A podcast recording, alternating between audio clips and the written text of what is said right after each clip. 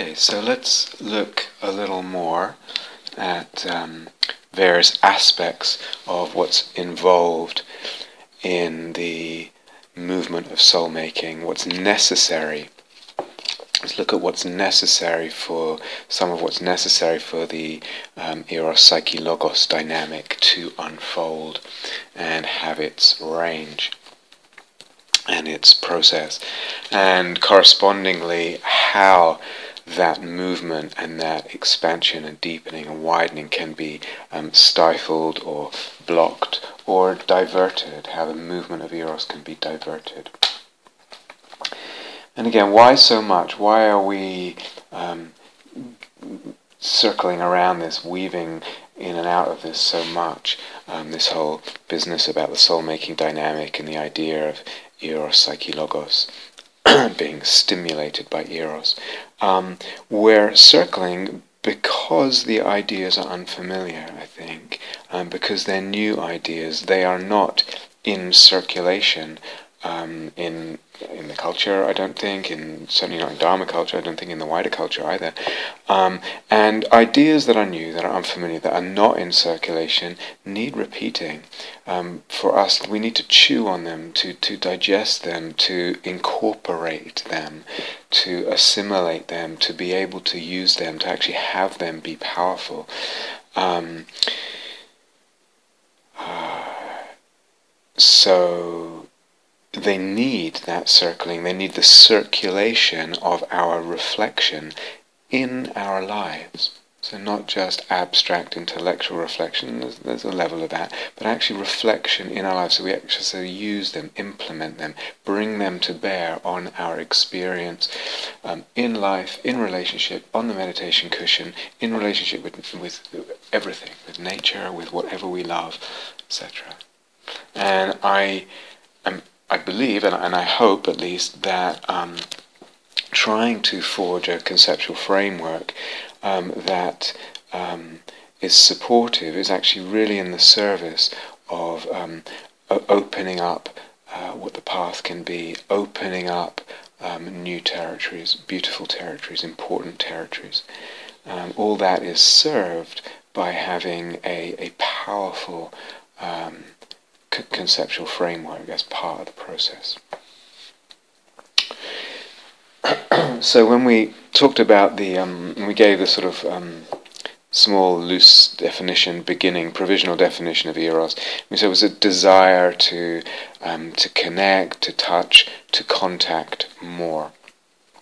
And we can very easily assume that um, there's a limit implicit in touching. Once you've touched, you've touched. Um, you can touch for longer, but once you've touched, you've touched. Once you've touched a whole body or a whole object, you've touched it. Once you've connected, you've connected. And once you contact, uh, you've contacted. So we can easily assume that there's a limit implicit in that. Um, but actually, what we're, what we're saying now is that there um, it's open ended. So the words touch, connect, contact, certainly words like penetrate, um, is open ended. There's no there's no uh, limit to that penetration necessarily at all, um, or open or receive um, the the beloved other, open to and receive uh, the beloved other. There's no limit to the opening and to the receiving, or know them, or want to know them more, know this more, this beloved object, this beloved other. Um, there's no limit to, to these, uh, the penetration, the depth of penetration, the scope of and depth of opening and receiving and knowing. So using those words but not implying a limit because we're saying um, that in the process of eros stimulating and igniting the eros psyche logos dynamic, the mutual expansion, mutual fertilization, etc., um, the sense of self, the, the, the, the imaginal self and the imaginal other grow, they expand, they get deeper, they get richer, more complicated, more um, potentially at least.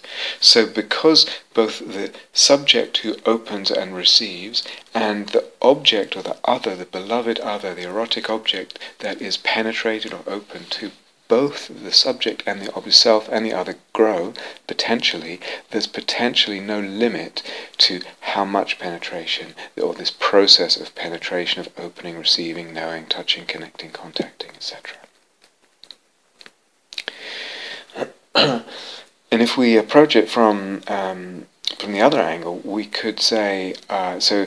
Eros you know, from what we've said so far, eros stimulates psyche and logos, the imaginal and the idea, um, or the, the concepts involved in in the um, sense of the other, of the beloved other, and also self and all that. Looking at it from the other angle, and just just as um, important and valid, we could say that um, psyche and logos, image and idea, need to allow eros's further penetration and opening. They need to allow that more aspect of eros. So, um, whatever image we have of this uh, erotic object or, or, the other, whatever idea, that image and idea need to allow more penetration, more opening. That they need to allow that movement of eros. Wherever it's at, that process, it needs to have something that allows more.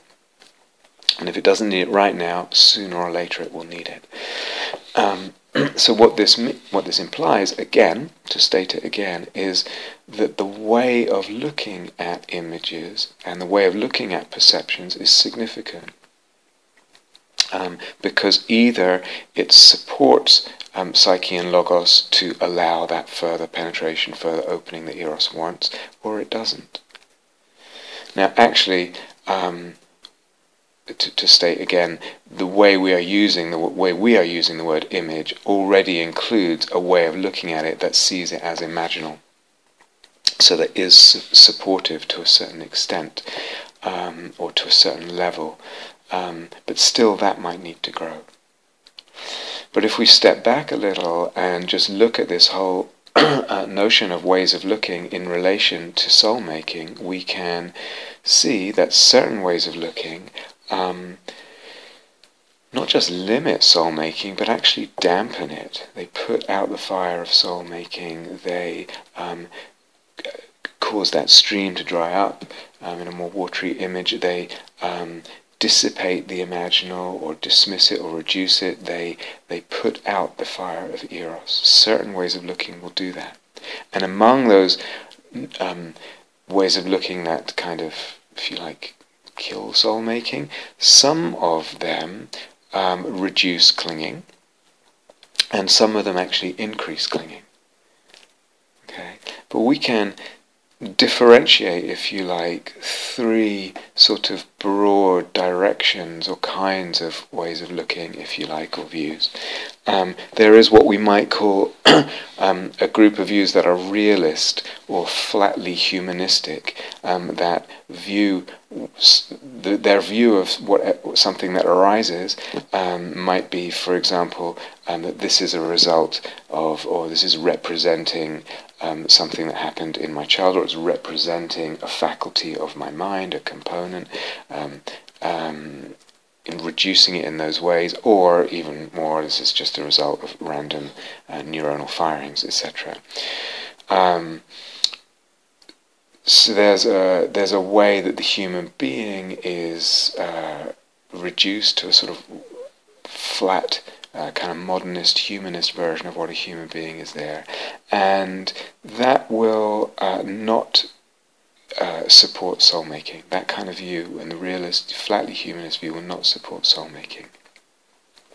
Second group of ways of looking is ways of looking that actually fabricate less, that lead to less fabrication um, than uh, than the usual state of consciousness. So um, this could be just a little less fabrication. So what we usually call mindfulness in, in, the, in the traditional sense of the word um, is, is, relatively speaking, a degree, a, a, modicum of less fabrication than, than usual, or bare attention, or whatever. And then there are other ways of looking which actually fabricate much less, much less than the usual state of consciousness, much less than um, bare attention or mindfulness.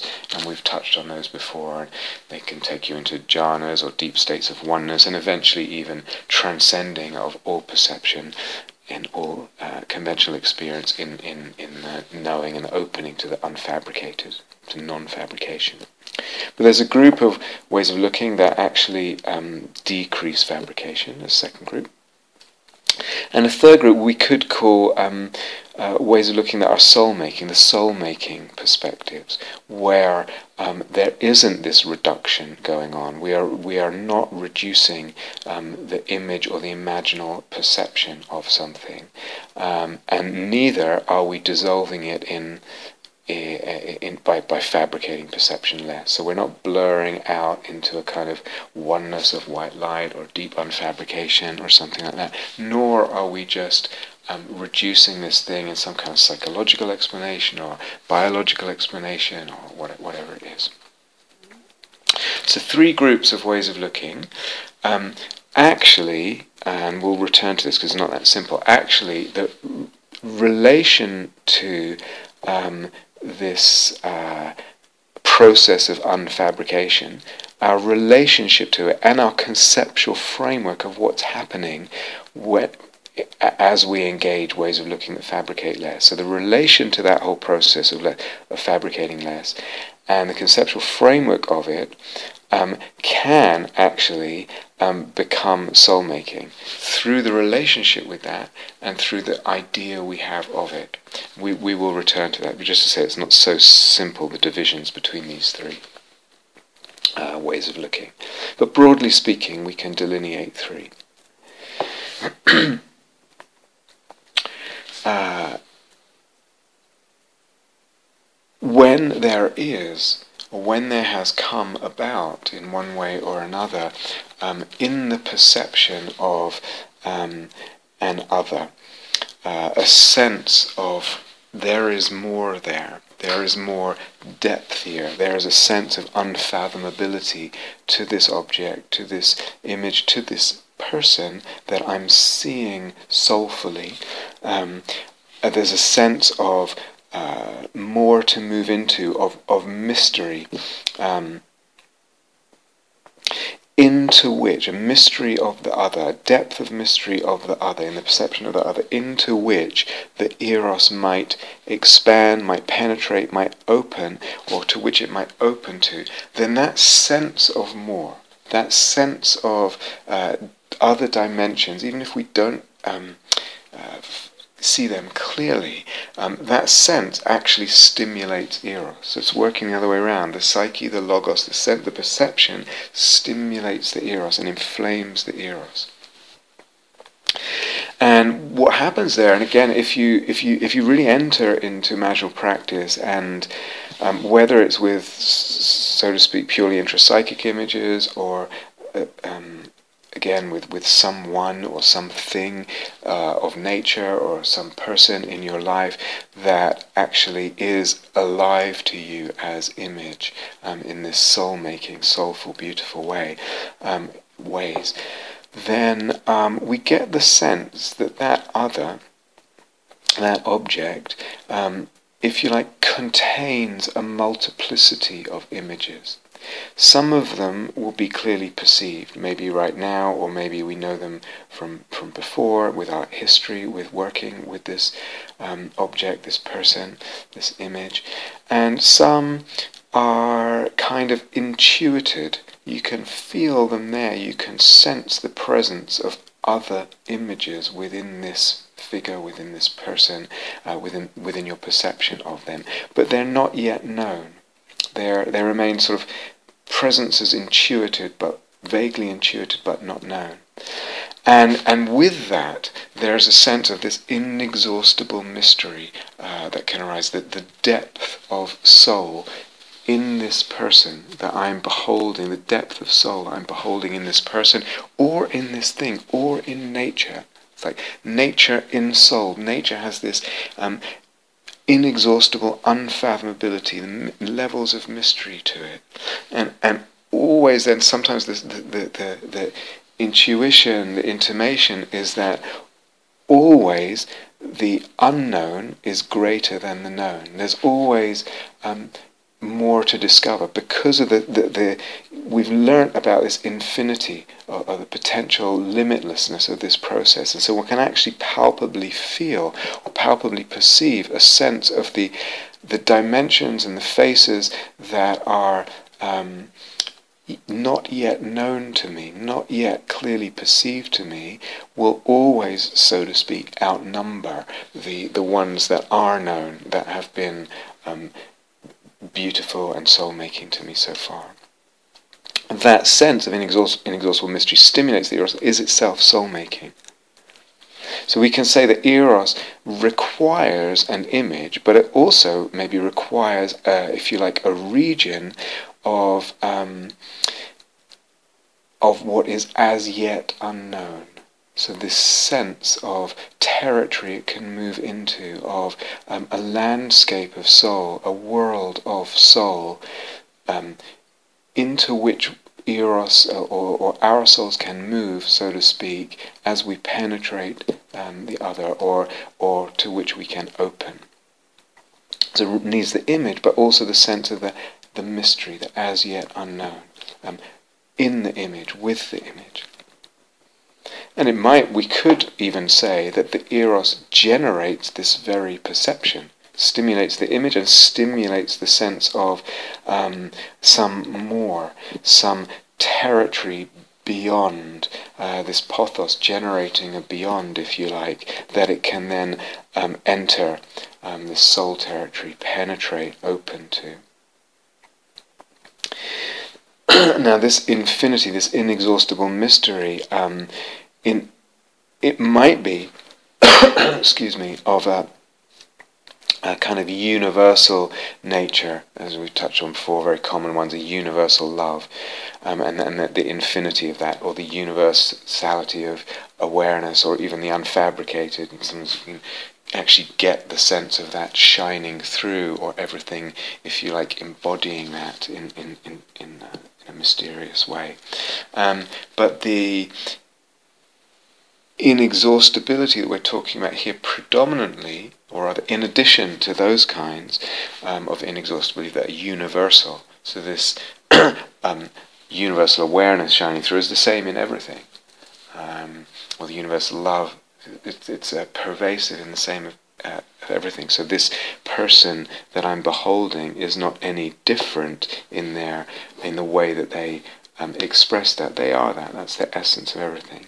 When we're talking about, um, in addition to that kind of perception of, of mystery, of unfathomability, and that kind of infinity, there's a different kind of infinity that comes about through this, what, what we've been calling the, the vertical spectrum of the imaginal, the sense of these dimensions, um, uh, if you like, inhering or, or, contained in the beloved other. There is an infinite fecundity, an infinite, um, if you like, uh, number um, of um, theophanies um, in the particulars of that um, uh, of that soul that we're perceiving, of that object that we're perceiving, the infinite fecundity of soul, of theophany, through the particulars. Another way of saying all this, because it's all connected, is that Eros generates this very sense and then falls in love with it, moves into it, and fills it.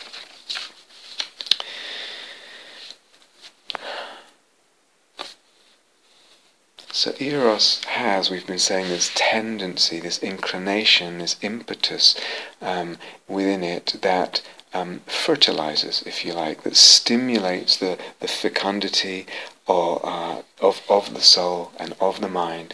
Um, eros is a cosmogonos, we said, uh, gives rise to, um, to more, more perception of the other dimensions of perception, richnesses, complications, depths and breadths.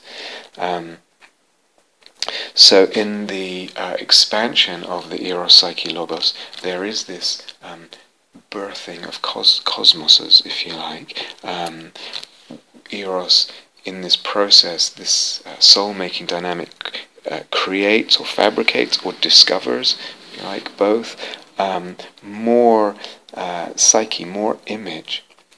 The um, there's an increase in the range of images um, within this object and more generally, and um, the perceived facets and dimensions of things, especially um, the, the beloved more mystery and a sense of, of depth and dimensionality, etc. so let's let's talk a bit about the logos aspect and um, the necessity of uh, how that grows, uh, or the necessity of that that that stretching and growing, um, or how it can get limited, um, or in other words, when it supports the eros psyche logos dynamic, and when it actually um, inhibits it through it through it, it itself being limited, or constrained, or too rigid. so remember, when we're talking about logos or concept, and um, we're not always talking about something conscious um, or something even involving um, actual thought in the mind. Um, it's often operating at a level that's um, what we might call unconscious. Um, excuse me, we're not aware of the view, the conception, uh, conceptions that are operating there subliminal. Um, usually they're uh, based on assumptions that unwittingly we we we've absorbed, uh, usually from the culture or some culture, subculture that we're moving in. So, logos has a broad range. It can involve thinking and an elaborate conceptual framework thought out, or um, but a lot of the time it, it doesn't involve that at all. We're really talking about something very subtle, woven into perception, of which we're rarely conscious, and rarely have we actually figured out for ourselves and arrived at by ourselves. More, more we've just been indoctrinated or absorbed it. But when the logos, the concept, the idea of something is um, nar- too narrow or fixed, and it can, can, be in many kinds of ways as we'll explore. But for example, one idea is just um, believing uh, into, uh, b- believing uh, rigidly in a materialist view of, of, things, a physicalist view of things, that things are essentially just matter. Um, personality, consciousness arises out of that, out of the genetic makeup and the neural makeup and the conditioning um, from the culture affecting the uh, flow of neurons, etc. Um, and matter is just matter. Um, th- these things, uh, trees, etc., um, or in- inanimate things, are are just matter. It's a fundamentally materialist view. Um, then the, such a view, if it's too tight and too rigidly adhered to, too fixed, it will actually um, kind of prevent uh, the the imaginal level from kind of blossoming. It will prevent this um, fertility of dimensions being perceived and, and born there. Um, maybe something wants to arise, but it just gets dismissed because the view is, well, that's not reality. The thing is just X. And this, this all might be, you know, barely conscious. Um, it's just mater- material. So any view I have or any sense I might have of something else just gets kind of aborted um, immediately or even before it, before it reaches any kind of um, uh, birth.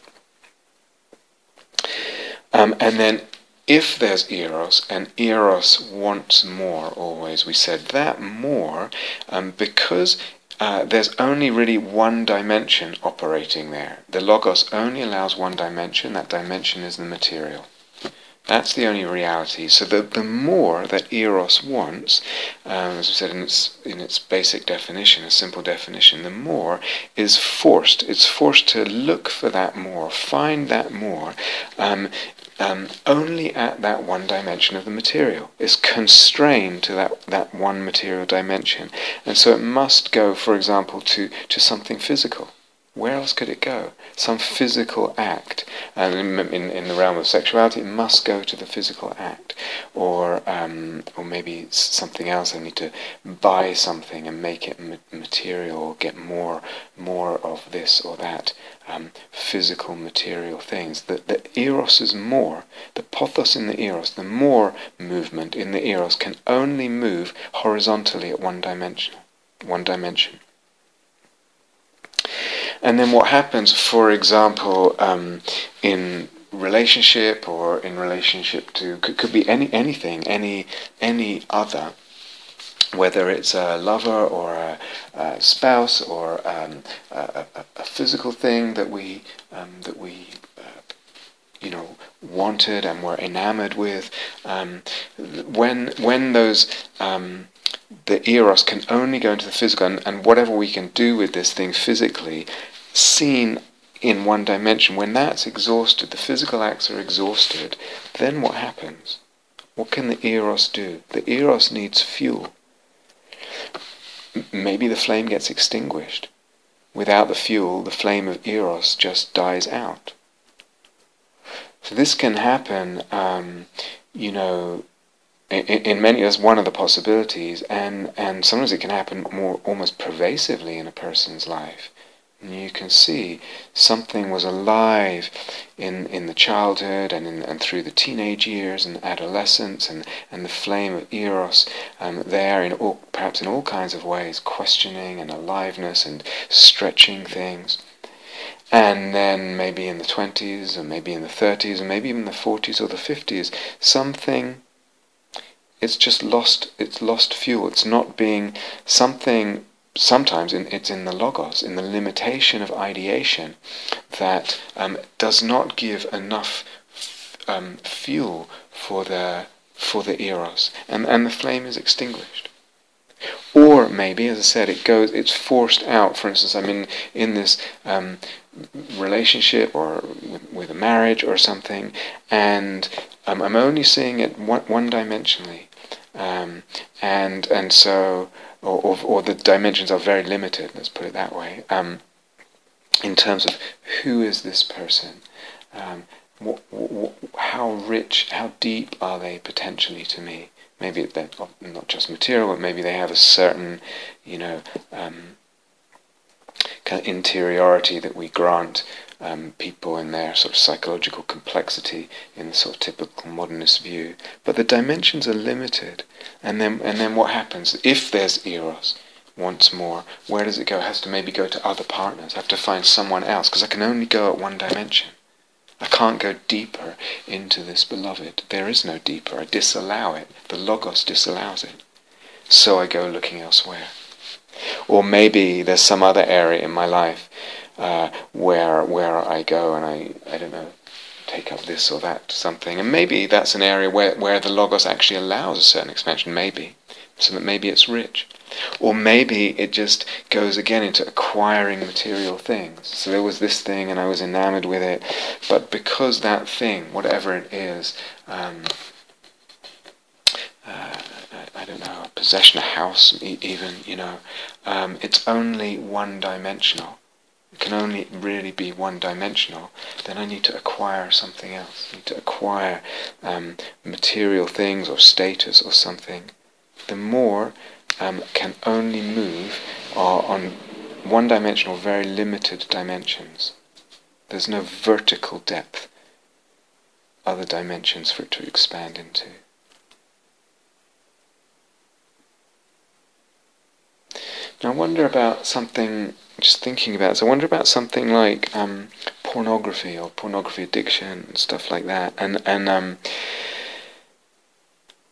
um, I, I, I don't I don't know. It's not. I, have actually never been into to pornography, but um, but I wonder whether again part of what sometimes happens there is um, that there is um, one one is caught the, the person engaging in that um, is caught in, in, in a limited dimensionality, um, just seeing um, matter in a very flat way. Um, or perhaps there's a split between where other dimensions are alive in their in their life, and, and there's a sort of spirituality, but there's a split between spirituality and sexuality. So that in relation to sexuality, it's not spiritual. It doesn't have the possibility of of feeling, sensing, perceiving, knowing, um, conceiving other dimensions within sexuality. So there's a split.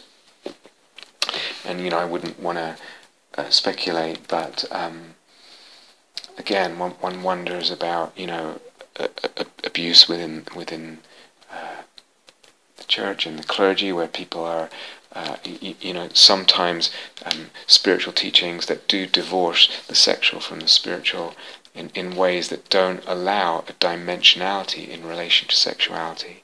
Or the person just has a materialistic view in the, in the first place, a one dimensional view. So all this, you know, pornography feels soulless. Why? Well, it is. In, in our language, it is. It's exactly that. It feels soulless because it is soulless. Um, meaning it has, there's no possibility there for the imaginal. Uh, there's lots of possibility for the imaginary, but no possibility for the imaginal, for the sense of dimensionality, of depth, of mystery in the body, in the beauty, in the sexuality, etc there is really an objectification in, in the sense of um, narrowing down this or that object or other um, to just one dimension. There is an absence of soul, a poverty uh, of psyche, a poverty of image. And when that's the case, then we get um, what we might call greed. It's got nowhere to move, no, no, no depth in which to move. It may, again, I, I don't know, and I'm, part of this is just kind of wondering out loud, but um, it may be that someone who's into pornography, um, uh, it, it, you know, that there isn't an absence of metta there. So I'm thinking of uh, actually two, two, two uh, people, stu- students who shared with me their uh, what they would term pornography addiction, and both of them had quite a, quite a degree of, of kindness and metta.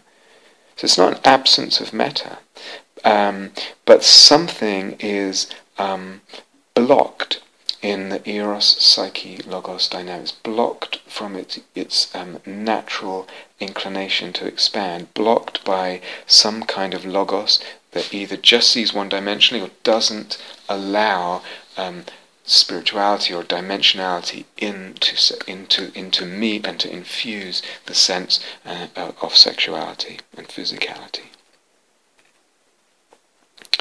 Uh, so we could say, in other words, um,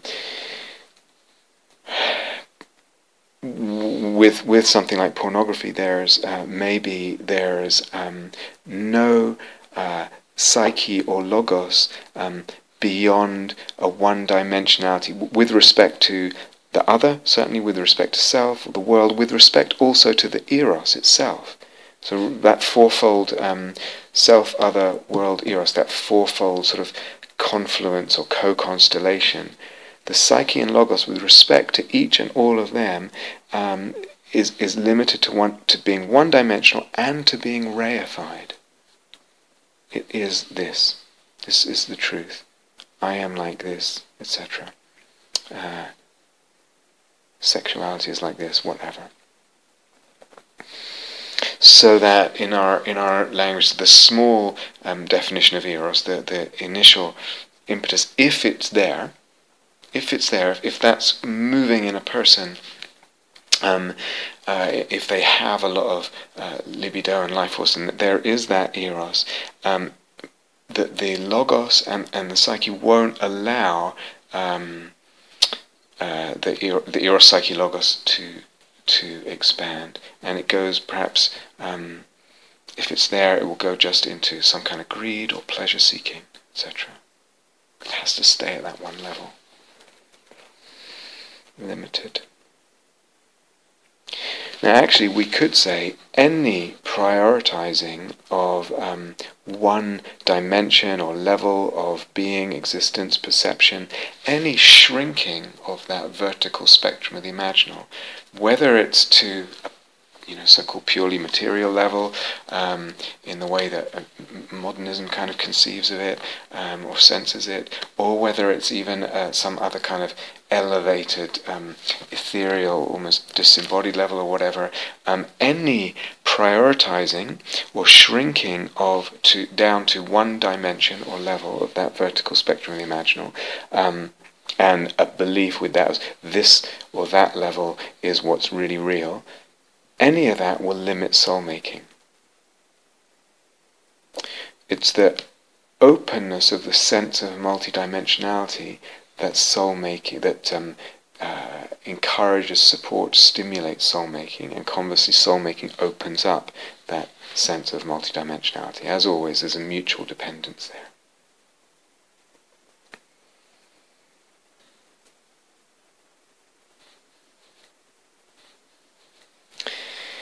I think as we're talking, um, and I think I might have said this before, we can get the sense that eros, psyche, logos, we can talk of them as if they're three um, almost like separate things that come into interaction and mutual insemination, etc. Or we can just, just as well say they're facets of, of three facets of one um, dynamic, of one process, of, of, of, of three facets of soul making.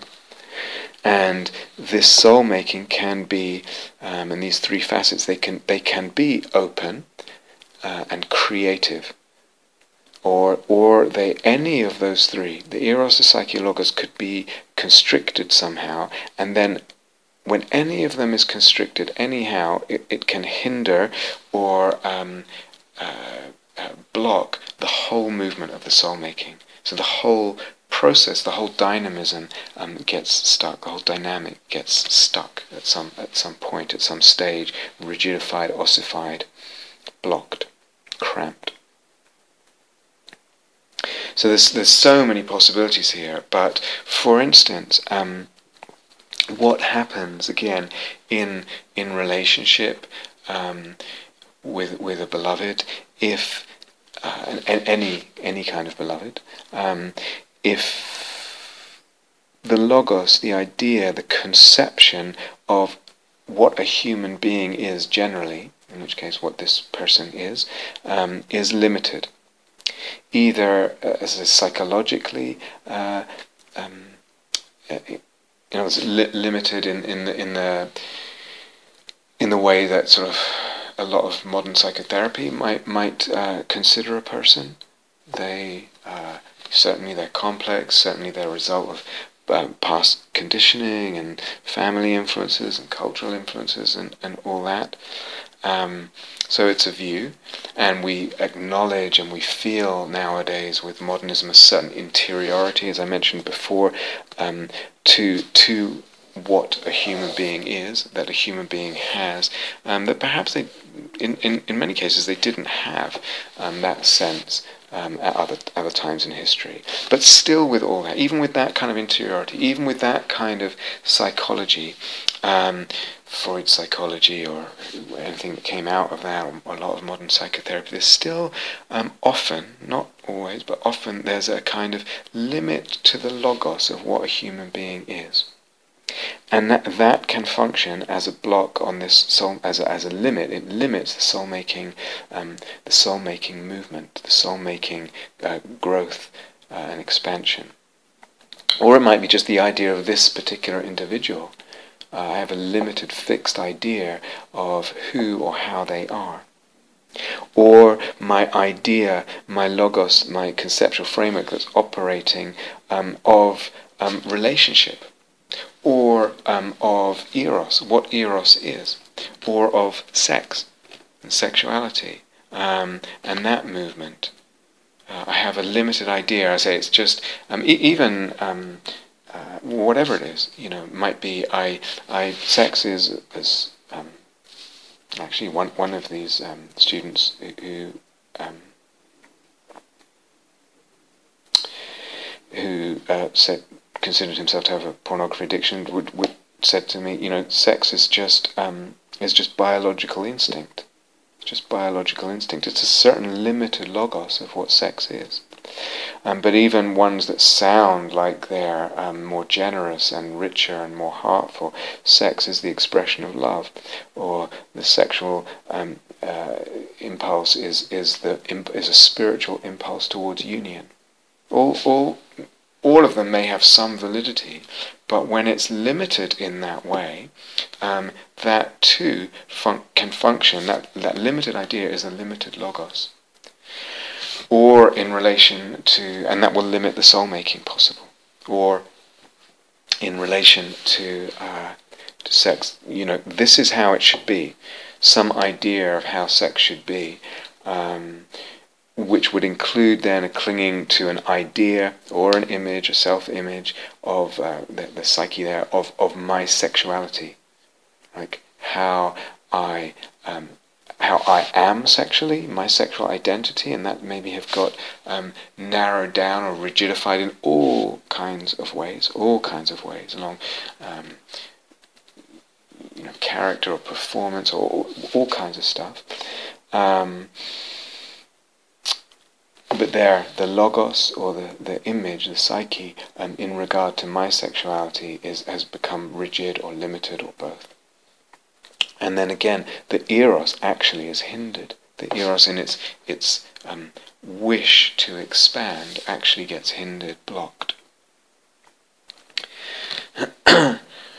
um, so you can see, you know, how how many maybe perhaps almost I- infinite ways, um, the the eros psyche logos dynamic can can get blocked and limited. Perhaps we could say that it's infinite, whether it's um, basically either from uh, because of the eros being hindered, or the psyche, or the logos, or some combination of those. The um, permutations um, individually are are infinite, perhaps. We could also, for instance, cling to the image of another, certain image we have of another, and we, we neglect to see, we fail to see that this image that I have of this um, other is is um, is dependent on my way of looking. Uh, we, we, believe and we act and we um, assume that the way we're seeing them, the image we have of them, is independent of, of the way of looking that one, one is employing at any time. There's a reification of that image. Or, again, of, of marriage. Marriage is this. We have a certain image of what marriage is. Or a certain logos of what marriage is. And all this can um, prevent, in different ways, stifle and, and um, limit the uh, the, the expansion, the, the deepening, the widening, the fertilizing of the soul making. Now, of course, in in um, actual relationship with another, um, the uh, soul making in relationship, or the for the relationship to be um, a fertile field um, of, of, for soul making, for the continuing fire of the eros in that relationship between the two there or in a community or whatever, um, it it needs a, a basis in um, actuality. So it, it, it, of course, it needs a basis in taking care of our communication. You know, really um, making sure um, the communication is, is skillful and supportive and helpful and um, uh, caring. It needs a basis in kindness, in love. We need to voice love, express love, express appreciation. And without that kind of basis, the, the soul making dynamic will, will founder. It won't have enough basis. I mean, generally speaking, uh, again, it will be it will be limited without that basis in kind of um, uh, at, at another level, if if you like. But sometimes other things happen in relationship or are blocked in relationship. Sometimes the eros of one partner is um, it has a, has a depth to it and a fire to it that is not matched by the other. Has an aliveness to it um, that is an arranged to it that's not matched by the other partner. Uh, the spark and the fullness of the eros um, either is just inherently not matched, they're just different personalities. Or in, in one of the partners, um, the eros is blocked. So it's actually there somehow, but for different reasons, can be very complex, and the eros is actually blocked. So one partner is actually, um, their eros is flowing and the flame is burning um, and very alive, and the other it's just not, and there's a mismatch. And um, sometimes what happens is the, the logoi and, and the logos and the psyche, the, the ideation, the concepts and the images um, that perhaps were shared, um, the, the ideas about life, about relationship, about about being, the ideas and images um, that were shared no longer overlap. Or perhaps there wasn't, there isn't enough overlap to start with, and so there's not enough fuel for the mutual eros to burn. It can't really go anywhere with that. So the eros again gets limited, gets stifled, uh, doesn't have the opportunity to grow.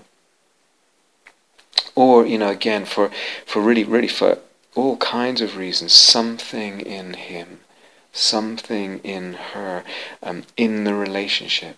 Again, I don't have to make it um, as if it's objectively existing or not existing in them, but something in in him or her in this relation in this relational constellation in this perception, in this uh, dependent co-arising of the relationship, something in him or her doesn't allow um, the deepening of the psyche, the deepening of the imaginal dimension in relationship to him or her.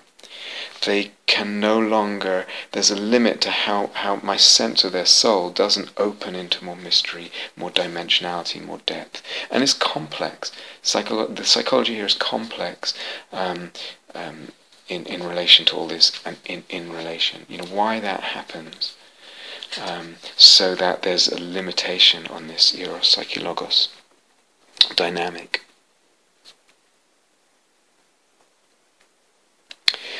You know, let's make it clear when when we talk about logos, when we talk about ideas or concepts, um, by nature, their nature is to to, to limit. They define and delineate. Um, that's the nature of ideas.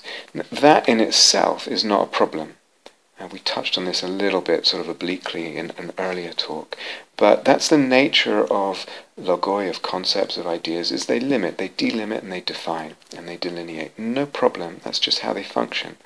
The problem, from a soul-making perspective, um, is is when the limit of a logos is reached with respect to the sense of the other, with respect to the idea of the other, of self, of world, of humans in general, of um, of the soul, of psyche, um, of eros itself, of divinity. With respect to any of that, when a certain logos that's in place um, when the limit of that is reached and it doesn't allow the ongoing expansion or deepening of the soul-making dynamism, dynamic, um, and when the limit is inflexible, so it reaches just like hitting a wall, and the wall will not shatter because it's just entrenched. This idea, this whatever this idea is, and it won't stretch, so that it won't stretch or shatter to allow more um, space or more territory for the play of this dynamic of eros, uh, psyche, logos, uh, playing together, this soul-making fecundity and fertilization. There's just um, something wants to expand, but it, it, it the limit is is uh, reached. So it's not the fact that um, ideas, logoi, concepts are limited and limiting by their nature. That's not the problem, because that's always the case. By that's how they work, as I said. Really, what's at stake here, what the issue is, is where is the soul's process right now in relation to the limits of the concepts and ideas, the logoi that are that are in place. Where is my soul making process at? That intermingling um, of of image and eros and, and ideation in in relation to the the limits that are in place of the logos. What is the um, expanse that's created by my conceptual structure? do I still have more? Does the soul, if you like, in the soul making process, still have more room um, within the, the, the limits, the playground created by a certain conceptual structure, a conceptual framework, a certain logos? Or, or have I already filled it? Has the soul already um, explored uh, that whole territory, the whole um, that whole playground, and, and needs to expand? It wants more, and, and then more cannot be provided by the limits of that playground. So that's really um, the, the, the question at any moment in time. Not so much even what the logos is, or how it relates to someone else's logos, or uh, anything like that. It's really a question of um, relative pacing, if you like, of expansion.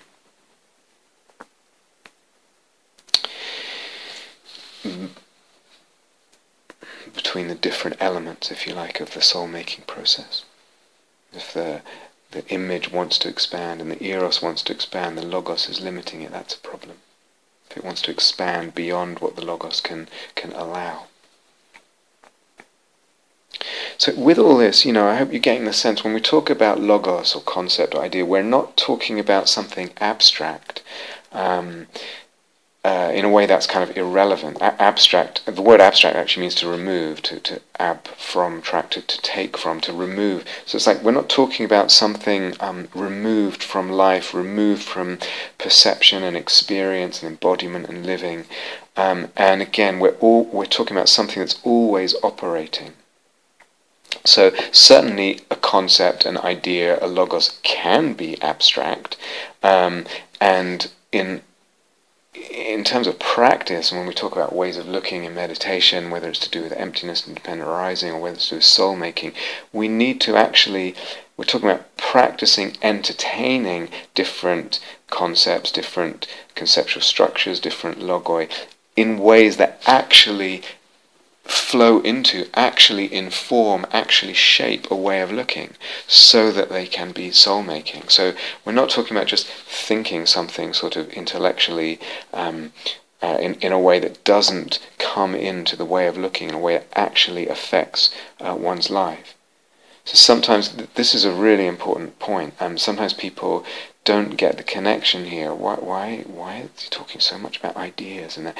Um, and and actually find it hard to um, to bring an idea into uh, to bear on on the actual sensing and seeing and embodiment and life and perception.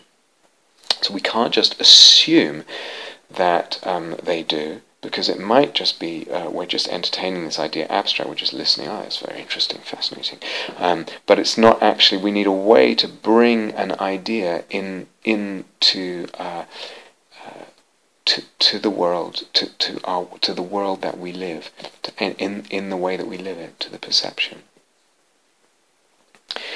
ideas are there anyway, as I said. What we're interested in is this flexibility of um, concepts and ways of looking and plugging them in, moving between them, um, in, again, in ways that make a difference. So when we talk, really what I mean by all this is not so much the abstract logoi, but the logoi, the logos, the concepts that are actually lived, that are alive. If they're unconscious, can I make them conscious? And if they're stuck, can I bring in new ones and fresh ones and develop that flexibility? So we're talking about the, the concepts that are lived, that are alive, that are embodied, um, and that actually involve and affect the heart and the experience and the perception. Bec- and uh, even, even, more than that, you know, I would add. Um, Uh, playing with different ideas and conceptual frameworks and actually entertaining them in this way that I'm talking about in the perception, in the experience. And, and more than that, creating them, forging them as we're doing now. This process, both the flexibility of entertaining them, but also um, building new ones, that um, that is soul making. That process of engaging with the creativity of conceptuality, of idea, of mind, um, is itself part of soul making. It stimulates soul making. It supports um, the inflaming of the eros and and the the increase of the psyche.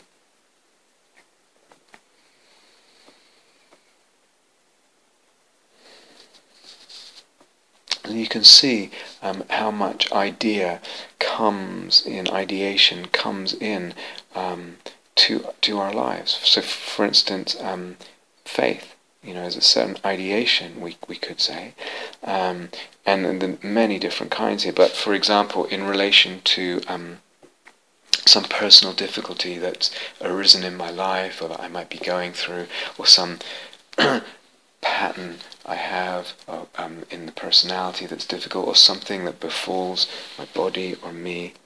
And the idea, the logos, that it is somehow necessary to soul. It's an idea, or that it somehow has divine roots, that it mirrors something divine. These are ideas, um, and but if I can plug them in, just play with that a little bit, they make uh, the experience um, rich. They make the personal difficulty, they give it um, depth and dimensionality, they make it feel necessary.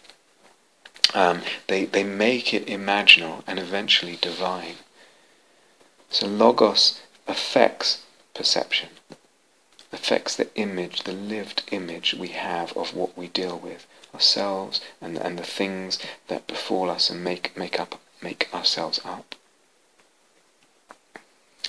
And then something interesting because, you know, we talk a lot in the Dharma of relating to this pain or that pain or this difficulty or that difficulty with metta. Metta to myself, who has to go through this, um, has to bear this. Um, metta even to the phenomenon of the pain. Talked about that on different retreats. But there's a possibility of not just metta, but of eros then in relationship to the difficulty. There's the possibility that this sense of the difficulty is enriched, given dimensions, etc. It doesn't just um, fade. I don't just hold it in kindness, and it doesn't just. I don't just find ways of looking at it that it fade. All, all of which is really valid, but there's also a sense of eros in relationship to one's own um, personal difficulties and the difficult events of of one's existence, of one's life. So we talked about Amor Fati on the re-enchanting retreat, the poetry of perception, the love of one's fate, uh, and what allows that, what allows that to actually be a lived and, and heartfelt, soul-felt experience.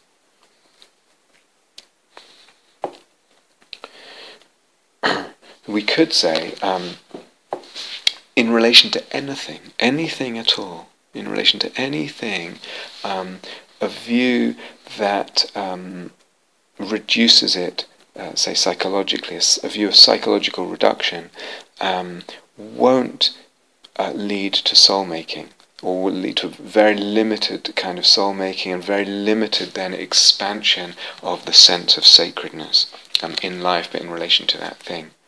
It still may be very helpful you know, psychological reductionism, other kinds of reductionism can still be very helpful, um, very helpful in relation to this or that difficulty, won't lead to soul making, won't lead, won't allow, because of the reductionism um, of the view there, of the logos, it won't um, support this this expansion, this growth, this organic and potentially limitless growth, unless um, the very uh, psychological difficulties we have and the obstacles we have and the personal difficulties and the difficult um, events in our life or um, things that befall us, unless they too are seen as images, unless they become imaginal.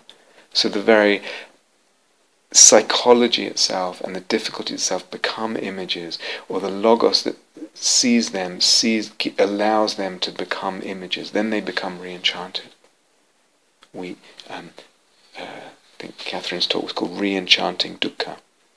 It needs this, needs to become the very dukkha.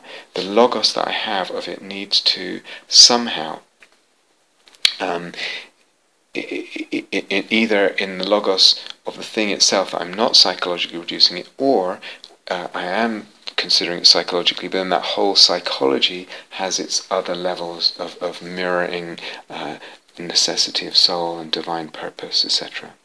In other words, what happens in my childhood, what happens in my life, the journey that I am, uh, if you like, um, guided into, um, constrained into by the circumstances of my life, that also is given other imaginal dimensions.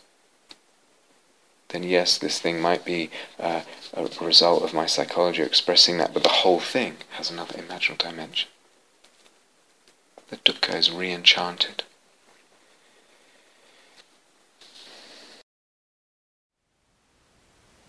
Thank you for listening.